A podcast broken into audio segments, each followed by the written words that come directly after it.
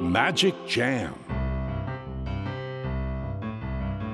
スヌーピー。それはチャールズ・シュルツが1950年から50年もの間描き続けたアメリカの漫画「ピーナッツ」に出てくるオスのビーグル犬。主人公の少年チャーリー・ブラウンの飼い犬です。気が弱くて自分に自信が持てないチャーリー・ブラウンをはじめいろんな個性を持つ子どもたちが織りなす人間模様に人生の哲学を感じるのは私だけでしょうか？Peanuts Dictionary. Peanuts Dictionary. Peanuts Dictionary このコーナーではスヌーピーを愛してやまない私高木マーガレットが物語に出てくる英語の名台詞の中から心に響くフレーズをピックアップ。これを聞けばポジティブに頑張れる。そんな奥の深い名言を分かりやすく翻訳していきますそれでは今日ピックアップする名言はこちら。I have an embarrassing and humiliating problem. I have an embarrassing and humiliating problem.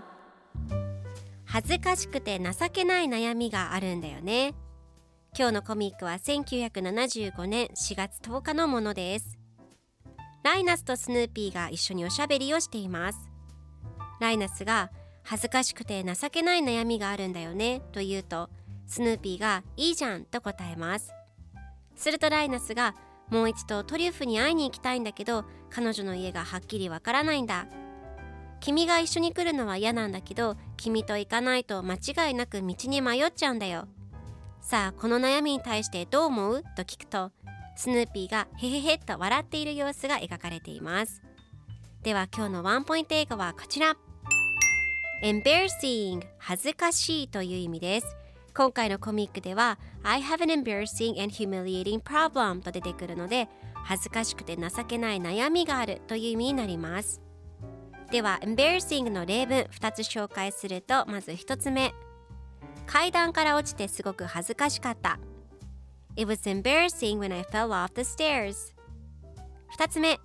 上司に間違って恥ずかしいメールを送ってしまった。I sent an embarrassing email to my boss by mistake それでは一緒に言ってみましょう Repeat after me Embarrassing Embarrassing Embarrassing Embarrassing Good job! 皆さんもぜひ embarrassing 使ってみてください。ということで今日の名言は I have an embarrassing and humiliating problem でした。 Peanuts Dictionary Peanuts Dictionary